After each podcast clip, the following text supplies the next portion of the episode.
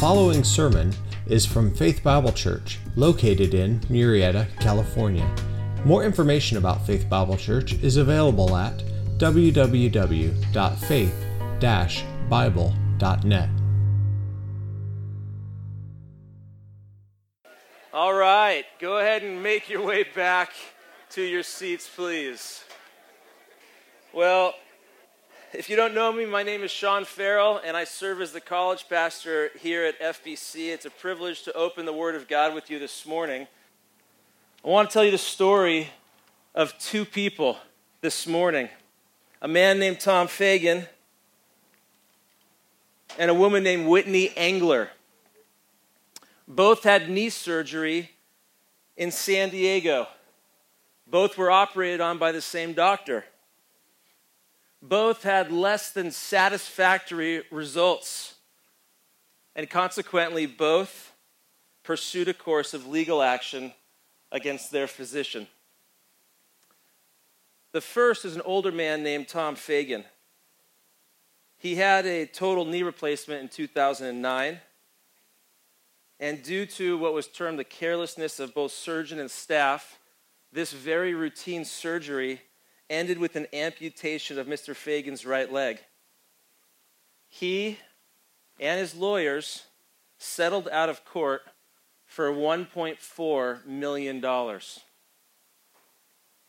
Second patient was a young lady named Whitney Angler, 15 year old track athlete who had torn her ACL. After surgery to repair it, her surgeon prescribed a knee wrap with a cooler that pumps continuous ice water around the knee to help with inflammation and pain. This resulted in frostbite on and around the surgical site, and subsequently, a number of skin grafts were required to fix her skin. Along her with her lawyer, the jury awarded her just over $12 million. So Tom Fagan loses a leg, gets 1.4 million. Whitney Angler has a couple of skin grafts, gets 12 million. So let me ask you the question what made the difference? Why so high, why so low? Because it seems to me like this should have been reversed, right? Let me tell you what the difference was. They had different they had different lawyers. That's right. One convinced the patient to settle out of court, the other went to court and pleaded on behalf of the client, and the results speak for themselves. When you get into the courtroom, the skill and expertise of your lawyer is everything. The stronger your defender, the better your chance of winning your case. And this is never more important than in the courtroom of divine justice. Understand that a day is coming when you and I will stand before the judge of the universe to give account for our lives. Acts 17:31 says that God has already chosen that day. That is to say it is already fixed on the divine calendar. Hebrews 9:27 says that that day will directly follow the day of our death. It says it is appointed for men to die once, and after this comes judgment. And on that day, we will enter the divine courtroom, we will stand before the judge, and we will answer for how we lived our lives. Revelation 20, verse 12, tells us that the dead were judged from the things which were written in the books, listen, according to their deeds. Your life, every thought, every word, every action will be scrutinized in, the light of the holiness of God. And the judge's decision will determine your eternal destiny. Now, most people do a relatively good job of putting this out of their minds. Distracted by the busyness of life, projects at work, problems at home, responsibility in every conceivable area. Of course, I will deal with God at some point. Who's foolish enough to die without being ready to meet Him? just don't have time for it right now. I don't have the energy, too many other things going on in my life. I will get to it someday. And oftentimes, the days turn into months, the months turn into years, and for some, even here this morning, long-time church attenders, you deflect the question saying, certainly even this message is for someone else, someone who needs this more. But it doesn't remove the reality that each of us will answer to God, and this is something that you and I must grapple with. There is nothing, there is nothing more important than your immortal soul. Jesus himself said, What does it profit a man to gain the world and yet lose his soul? And so there is no, excuse me, no topic more deserving of your attention than the state of your undying soul. And so, as we look at this reality this morning, I'd ask you not to tune me out, not to deflect this by saying it applies to someone else, not to justify why this is not for me. My friend, God brought you here this morning. Christian, non Christian, searching for God, not sure. He brought you here to do business with your heart. And I want to encourage you to engage your mind and open your hearts.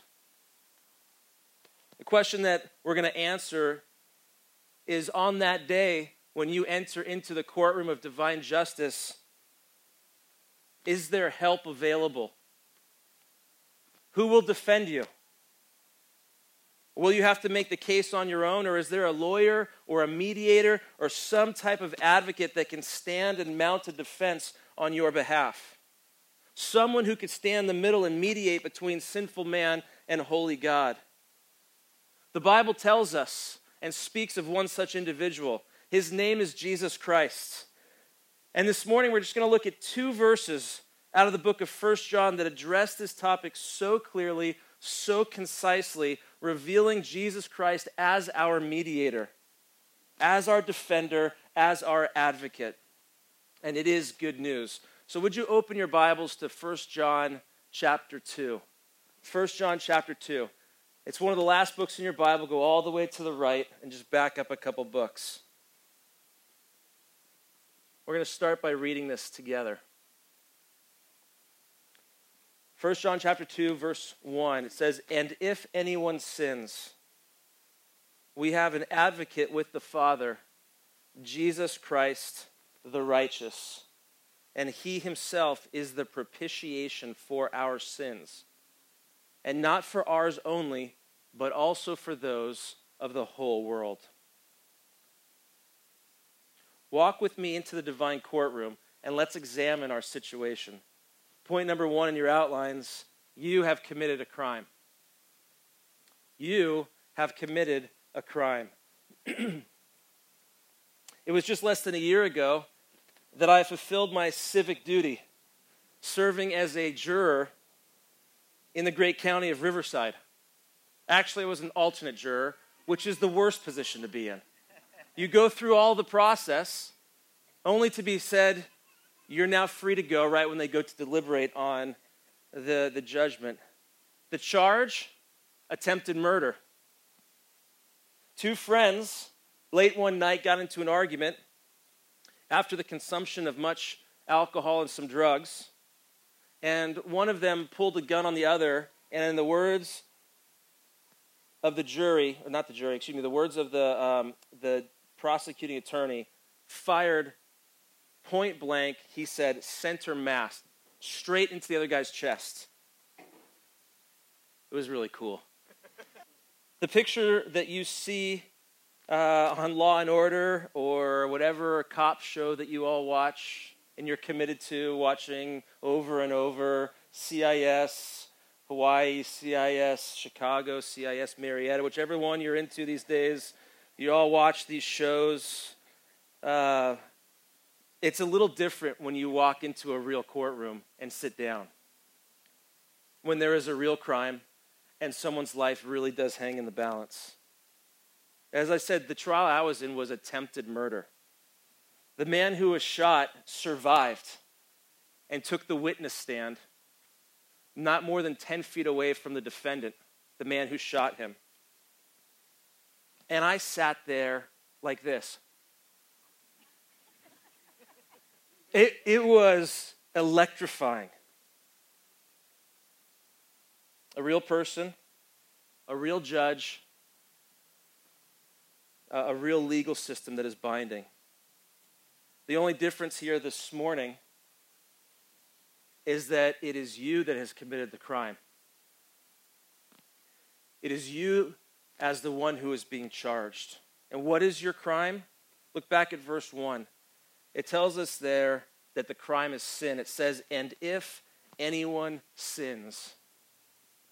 And a better translation would be, and since we do sin, or because we sin. What is sin? Very simply, sin is to break God's law. It's to come up short of his perfect standard, to violate his moral perfection. And you and I, we are all guilty. It is not a matter that's up for debate. Romans 3 says that every one of us has sinned, it is ubiquitous. James chapter 2 says that even if we kept God's entire law perfectly, the entire thing perfectly, but then stumble in that one little point, it says James 2:10 we have become guilty of all. And if you're in 1 John 1 and you look up a couple verses at chapter 1 verse 8, it says there if we say that we have no sin, you say right now I'm not really guilty. Says that we are deceiving ourselves and the truth is not in us. I am a sinner. You are a sinner. Each of us has broken the law of God. We are guilty. And we enter the courtroom of divine justice, and we are on trial for our own sinful actions. We cannot blame our circumstances or our parents or our friends. You and I are not victims. We cannot say, the devil made me do it. It isn't someone else's fault. It wasn't just that once. It's not a result of our upbringing or our education or lack thereof or what side of the tracks we grew up on. Every son and every daughter of Adam has broken the law of God. In Romans 5:12 it says just as through one man speaking of Adam sin entered into the world and death through sin and so death spread to all men because all have sinned. In layman's terms, our parents are sinners our children are sinners, and we are sinners. It was just after college that I moved uh, to Poway for about a year and moved in with Tracy's grandparents on the 15th fairway of a golf course. I, by the way, am a terrible golfer. Don't know if you knew that or not. I stopped golfing because I hate it, and I'm really, really, really bad at it. Oh, Sean, you can't be that bad. It's terrible. Anyway, I used to go out when I thought I was going to be a, a, golfer, and, and uh, as night falls on a golf course, particularly one where there's houses around, uh, everything kind of shuts down and gets really quiet. So you can walk out there in the twilight of the evening. I would drop about 10 balls, about 100 yards from the pin, and I would just set up, and I'm lefty, and I would swing and just try to, you know, almost like a driving range looking for that shot. One particular evening, I was out there. It was a beautiful night and I hit a ball and it sliced so badly coming this way. It never got more than about 10 feet off the ground. It was more or less a line drive that was going across the fairway and headed straight for the condos on the other side. It hit the sliding glass door of this condo on a direct contact, direct flight, and that window shook and rattled, and the ball was bouncing around the patio every which direction thundering. It was so loud. The glass didn't break. I think this is normal for them, right? They have special stuff there. Um, but within about 20 seconds, the owner came rushing out. And after kind of examining his door, he turned his attention from the door back to the fairway. And there I was by myself. Not another human being in sight. No one to blame it on. I was the only living creature out there. No hiding. I sheepishly put my hand up and yelled out an apology. That's a bee that I just um, touched. Okay, there he goes. I sheepishly yelled out an apology, and he quickly said, Ah, it's okay, don't worry about it, and went back inside. I took a minute, took a deep breath, gathered myself, dropped another ball, swung, sliced the ball going this way, not more than 10 feet off the ground, a line drive. I am not kidding. It hit the exact same sliding door.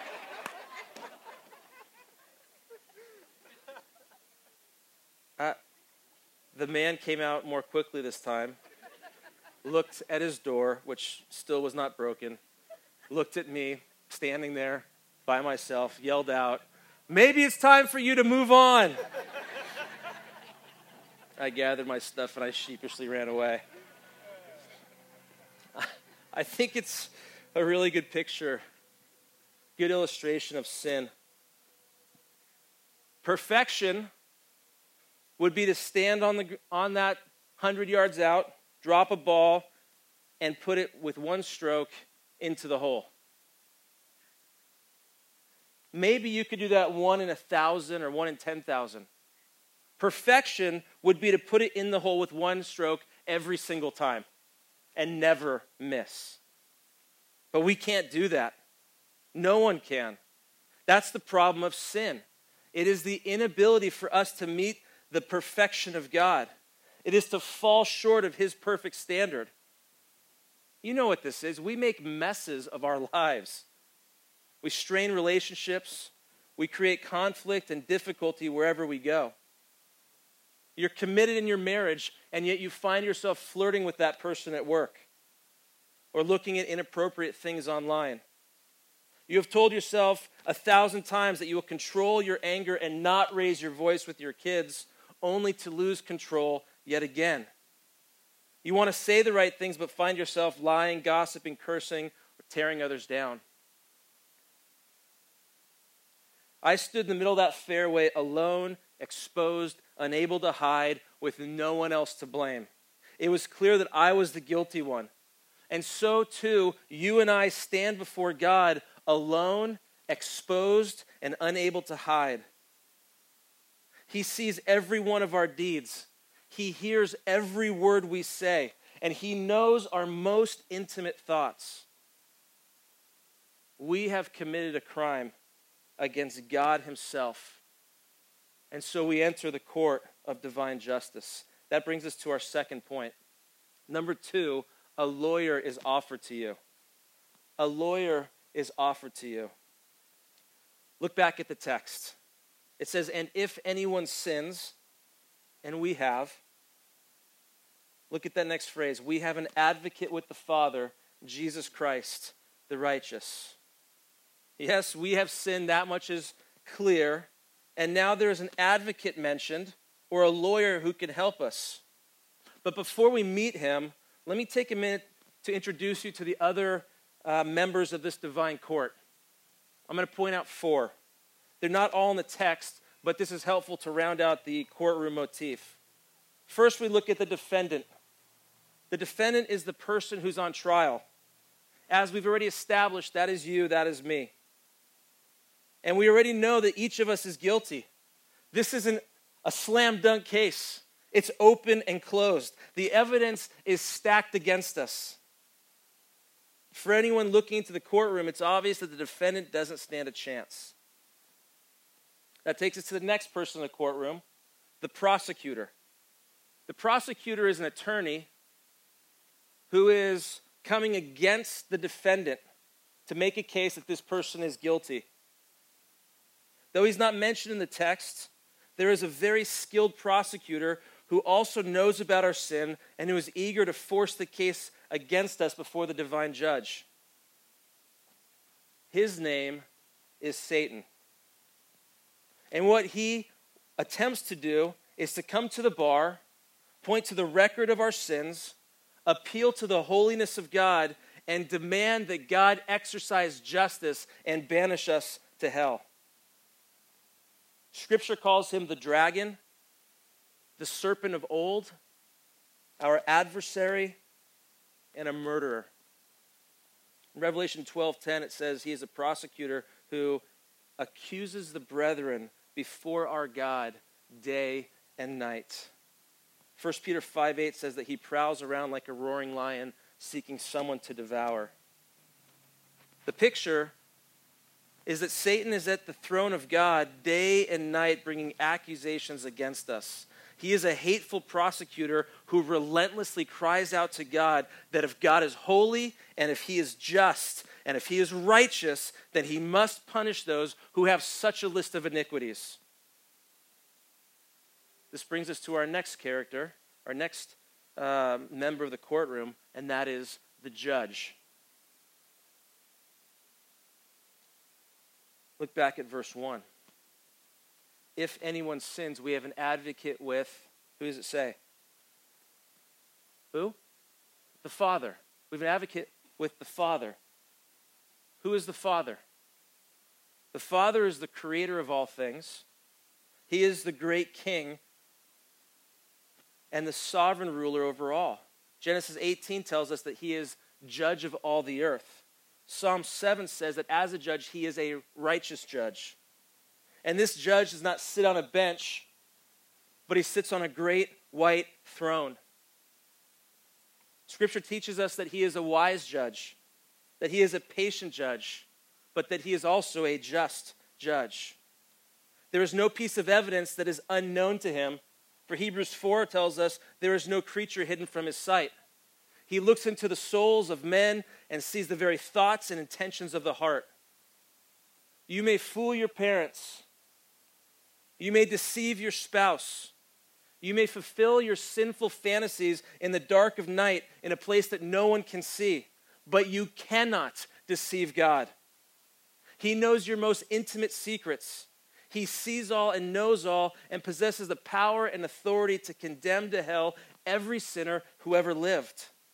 That's why Jesus warned in Matthew 10 28, do not fear those who kill the body but are unable to kill the soul, but rather fear him who is able to destroy both soul and body in hell.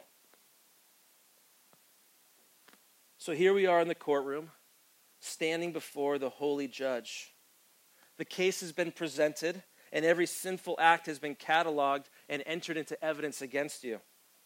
The charges are clear, the stakes are high and the prosecutor approaches the bench and ruthlessly pounds the bar, demanding justice, demanding justice. He demands the judge vindicate his own holiness. He calls for a decision. He demands sentencing. Throw the book at them, he says. A punishment that fits the crime. They have offended an infinite and eternal and holy God. Therefore, they must pay an infinite and eternal punishment.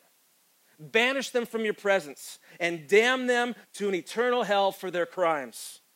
That is justice. And that's what the prosecutor calls for. And so the situation doesn't look very good. But it's at this point that we are introduced to the final character, the mediator. Look back at verse 1. And if anyone sins, we have an advocate or a mediator with the Father that is Jesus Christ, the righteous. That word advocate can be translated mediator, mediator, excuse me, or defender or even lawyer. It is a legal term describing one who comes alongside to help. Verse 2 says that it is Jesus Christ, the righteous. He is our defender. He takes up our defense. And though our prosecutor is relentless, so also is our defender.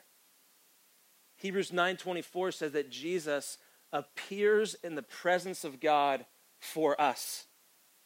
Romans 8:34 says it's not just into his presence that he comes, but it says there that he comes to the very right hand of God and he intercedes for us. And it's not just that he intercedes, but Hebrews 7:25 says he always lives to make intercession for us. Satan, the hateful prosecutor, accuses us day and night, but Jesus, at the right hand of the Father, stands to make intercession for us. So, how does he defend us? What is the possible defense to a judge who is just and holy? Does he plea bargain? Is he looking for a mistrial on some technicality? Does he claim insanity for all of us? I mean, who would take this case? What, what lawyer in the right mind would look at it and say, Yeah, I'll volunteer for that one? How can you win? Every individual sin ever committed by every person who has ever lived will be punished. It's a staggering thought. And so in the words of Paul in Romans 3:26, how can God, who is the judge, be both just and the justifier? Or in the words of Spurgeon, how, how can justice and mercy kiss? How can he uphold his justice at the same time justify the ungodly? And the answer is shocking, and it's found in verse 2. And so let's move on to our final point. Number three, your penalty has been paid. Your penalty has been paid. And this is really good news. Look at the phrase in verse 2. It says, And he himself is the propitiation for our sins. Now, propitiation is a big word. I had to look it up. It means to cover or to satisfy or to appease. Concept's pretty straightforward. It has the idea of covering our sin, the idea of paying for our sin. What this verse is telling us is that Jesus Christ himself offers to pay the full price for our sin. He is the propitiation. He is the payment. He is the covering. And so I want you to go back in that courtroom with me and picture the scene. Jesus Christ enters the courtroom. Put whatever mental picture you can conjure of this immense, incredible courtroom into your mind. He walks past the guilty sinner who knows their guilt. He walks past the mountain of evidence that is overwhelmingly stacked against the sinner. He walks past the hateful prosecutor who is still breathing out threats against us. And he approaches the bench and he proceeds to present his case. He brings forth his own evidence for the, course, the court's consideration. Exhibit A. He places three large, dull, rusty nails on the table. Exhibit B, he presents a crown of thorns, still stained with blood. Exhibit C, he reveals a large wooden cross. And then in the silence of the courtroom, he removes his own shirt, revealing numerous scars on his back and his arms, proof of a severe beating. He points to holes in his hands and his feet. He references a wound in his chest where a sword was plunged into his heart and he says to the judge, Yes, they are guilty, but their penalty has already been paid. I paid it all. I drank every last ounce of the cup of wrath. And he says, There is now no condemnation for those who are in Christ, no judgment. They have already been, their penalty's already been paid for. And so the judge seeing Jesus, who had lived the perfect life, having never sinned, offered his own life on the cross, taking the place of guilty sinners, suffering and dying as the propitiation and payment for our sin, declares that sinner to be innocent. 1 Peter 2:24 says and he himself speaking of Christ bore our sins in his body on the cross so that we would die to sin and live to righteousness. For by his wounds you were healed. Or 1 peter 3.18 it says for christ also died for sins once for all. That's propitiation. The just for the unjust so that he might bring us to god. That's mediation, having been put to death in the flesh but made alive in the spirit. One of my favorite ways to look at this uh, is to picture the Hoover Dam. If you've been there, it's a lot of concrete. It's like 400 feet tall. This thing is massive. And every time I look at something like that, I think, there are people in this world that are much smarter than me. Somebody figured out a way to hold back this amazing amount of water. And you know, it's not just a wall holding back water, it's also generating a ton of electricity so we can run our lives. It's just, it's amazing. Anyway, if you, if you could stand at the bottom of that and look up um, at that dam and imagine the picture here is imagine that all the water on the other side of that wall is the judgment of God that has been stored up for you. And while you're alive, the mercy and the patience of God is holding back and restraining that judgment. And as if to say the, the, the, dam itself is the hand of God, the patience of God that is holding back the wrath of God against the sinner who is there guilty and awaiting judgment. Long as there's breath within you, God's judgment is restrained by his mercy. But the day that you die, the mercy of God is removed, and the flood of God's judgment and wrath is poured out on the sinner. It is a fire that will consume the adversary. Hebrews 10 says that it is a terrifying thing to fall into the hands of the living God. But the good news of the gospel of Jesus Christ is that Jesus himself stands and places himself between you as the guilty sinner and in the, in the pathway of the wrath of God. And as it were, the sinner hides behind Christ and his cross, while God, removing his mercy, pours out the full, unmitigated wrath of a holy God against his son. In that moment, Jesus takes it all, bears every sin, all of the shame, facing the full wrath of God for you and for me. And from the cross, having drank the cup, he says, My favorite words in all the Bible it is finished. Definitive. Final. It is the last word from the lips of the victorious conqueror. Listen to what the rest of the scriptures say. Micah 7:18. God will tread under uh, excuse me, God will tread our iniquities under his foot. This is because of what Jesus has done that Isaiah 43 says, I will remember your sins no more. Micah 7 says that God will cast them into the depths of the sea. And Psalm 103 says that as far as the, the east is from the west, so far has God removed our transgressions from us. In response to this, the hymn writer said, Because the sinless Savior died, my sinful soul is counted free. For God the just is satisfied to look on him and pardon me. Every sin, past, present, and future, has been forgiven. And the Father judges his Son as if he had lived our sinful life. And we, when he looks at us, he sees only the perfection of Christ. I had a conversation with a young man not more than a week ago who's struggling with doubt and insecurity in his faith. And I said, What do you think God's main emotion or thought is toward you? And he said, Disappointment. Disappointment. And maybe you feel that way this morning.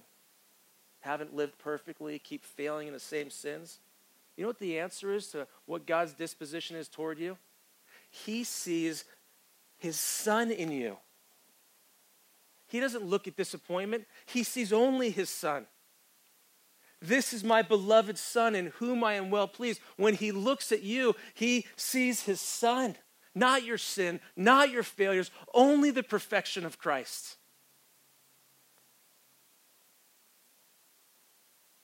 What is the motive? Why would God do this? Could you just turn over to 1 John 4:10? Uh, just one verse to see the why. In this is love. Not that we loved God, but that He loved us and sent His Son to be the propitiation, the payment, the covering, the appeasement for our sins. So, like I said, the judge, seeing the evidence, looks at the guilty sinner and declares him or her to be innocent. The gavel falls once and for all. It's called justification, declared right, completely, totally, eternally. You are free. If I could bring one more thing here.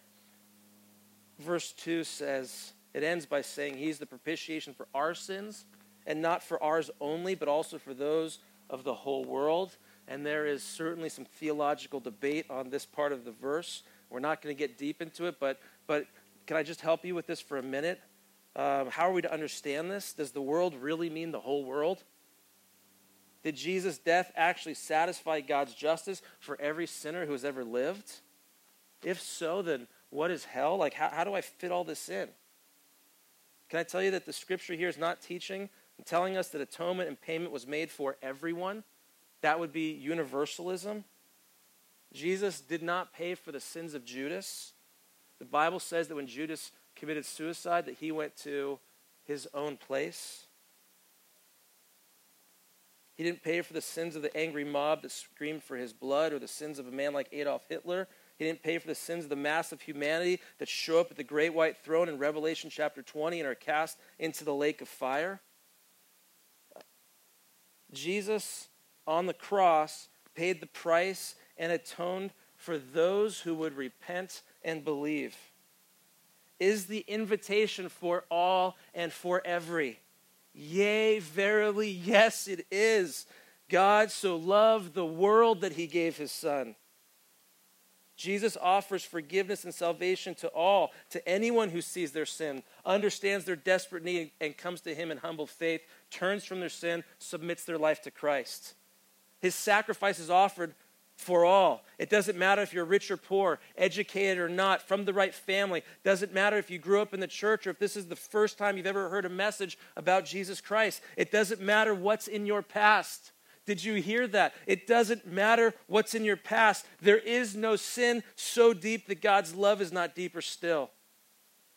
The call of Scripture is to lay down your past, the skeletons in your closet, the failure, the regret, the guilt, the shame, the secrets that no one knows about, and come to Christ. He offers to be your mediator and your defender, to stand for you. Through his death, he offers forgiveness to you, to take your sin away, to cleanse you, and give you a clean conscience and to make you new. But it doesn't happen through mere intellectual assent or acknowledgement. It doesn't happen because of who your parents are. It isn't just try a little harder and then God will accept you. No, no, no. This is wholesale surrender. This is full abandonment of your life, an offering of yourself wholly to God trusting that only his finished work, Christ's finished work on the cross, is sufficient to pay for your sins.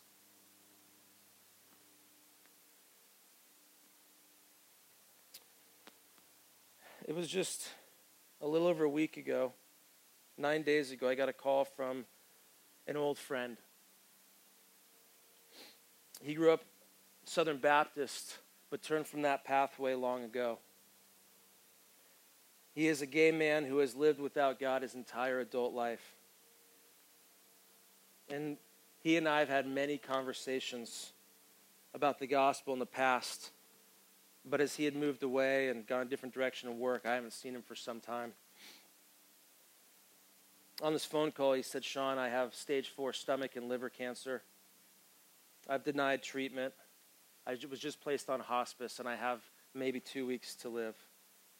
I'm calling you as I'm closing up my affairs to say goodbye. Surprised and shocked, I, I thanked him for the call. You don't always get to say goodbye to people, and I told him it meant a lot to me that he chose to call me. I proceeded in that phone call to share Christ with him. After a very brief gospel presentation, he quickly said, Thank you, but you know what? I don't want to talk about it. Call ended. quickly thereafter. And yet I couldn't get him out of my mind. Uh, for a few days as I prayed, and I told him I'd pray for him for an easy passing, but also that God would change his heart. I, I finally got to a point a couple days ago, a few days actually, earlier this earlier last week, I wrote him a letter in which, using the exact same imagery as this message, I begged him with all the grace I could muster not to enter into the divine courtroom on his own. I told him, Your court date is set. You're going to stand before God. You are going to stand before God in less than two weeks. Don't try to mount a defense on your own based on being a good person, based on the works that you've done. It won't work. You are too guilty. God is too holy. Why would you do that when there's a mediator? One who will stand for you, who will take your place and bear your punishment so that you can be free. He never responded to that. I didn't expect him to. But I'm praying that he in his last days would give his life to Christ. Friend, the stakes are high. What about you? What about you? Crime has been committed. Someone must pay the penalty. In the courtroom of divine justice, who will stand for you? Right now, your idea of saying, I think I'm a pretty good person, I've done pretty good things in my life, taking care of my family, I even go to church, that's you saying, I'll act as my own counsel. That's your defense. Your defense before God is, I think that this pile of goodness over here is more than this pile of sin over here and think you should let me in to heaven. It's not going to work. There is a sentence that hangs over your head payment will be drawn from the sinner. And, friend, you need a mediator. You need an advocate. You need someone who will stand for you with a better defense. Would you come to Jesus today to find forgiveness and find rest for your soul? You might be 15 years old. This is a heavy message. We're talking about your soul and eternity. It's not about tomorrow, not when you grow up. This is about today. The grace of God is open, the sun is shining. There's opportunity. Embrace the one who died in your place, paid your debt, satisfied God's wrath on the cross. Turn to Jesus Christ and find forgiveness.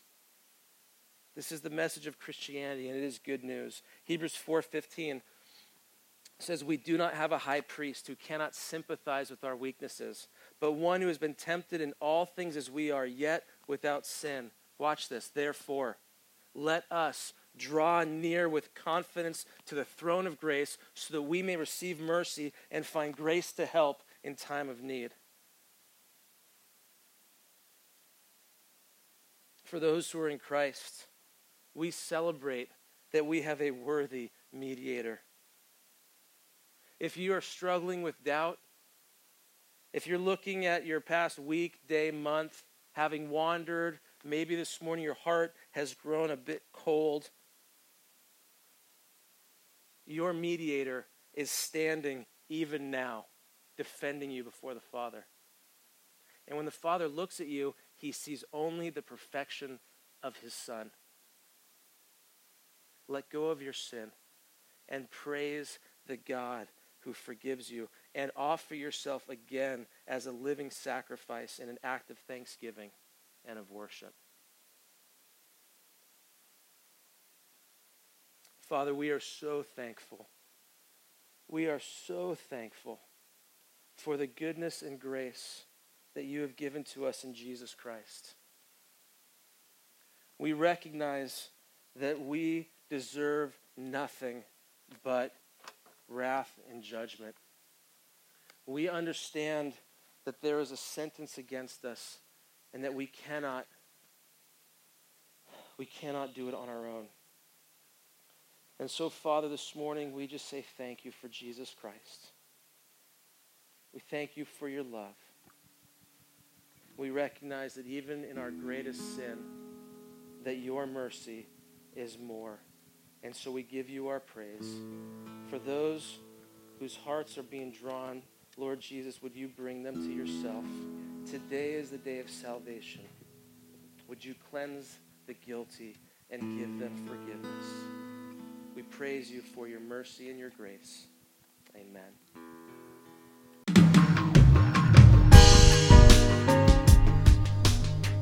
Thanks for listening today.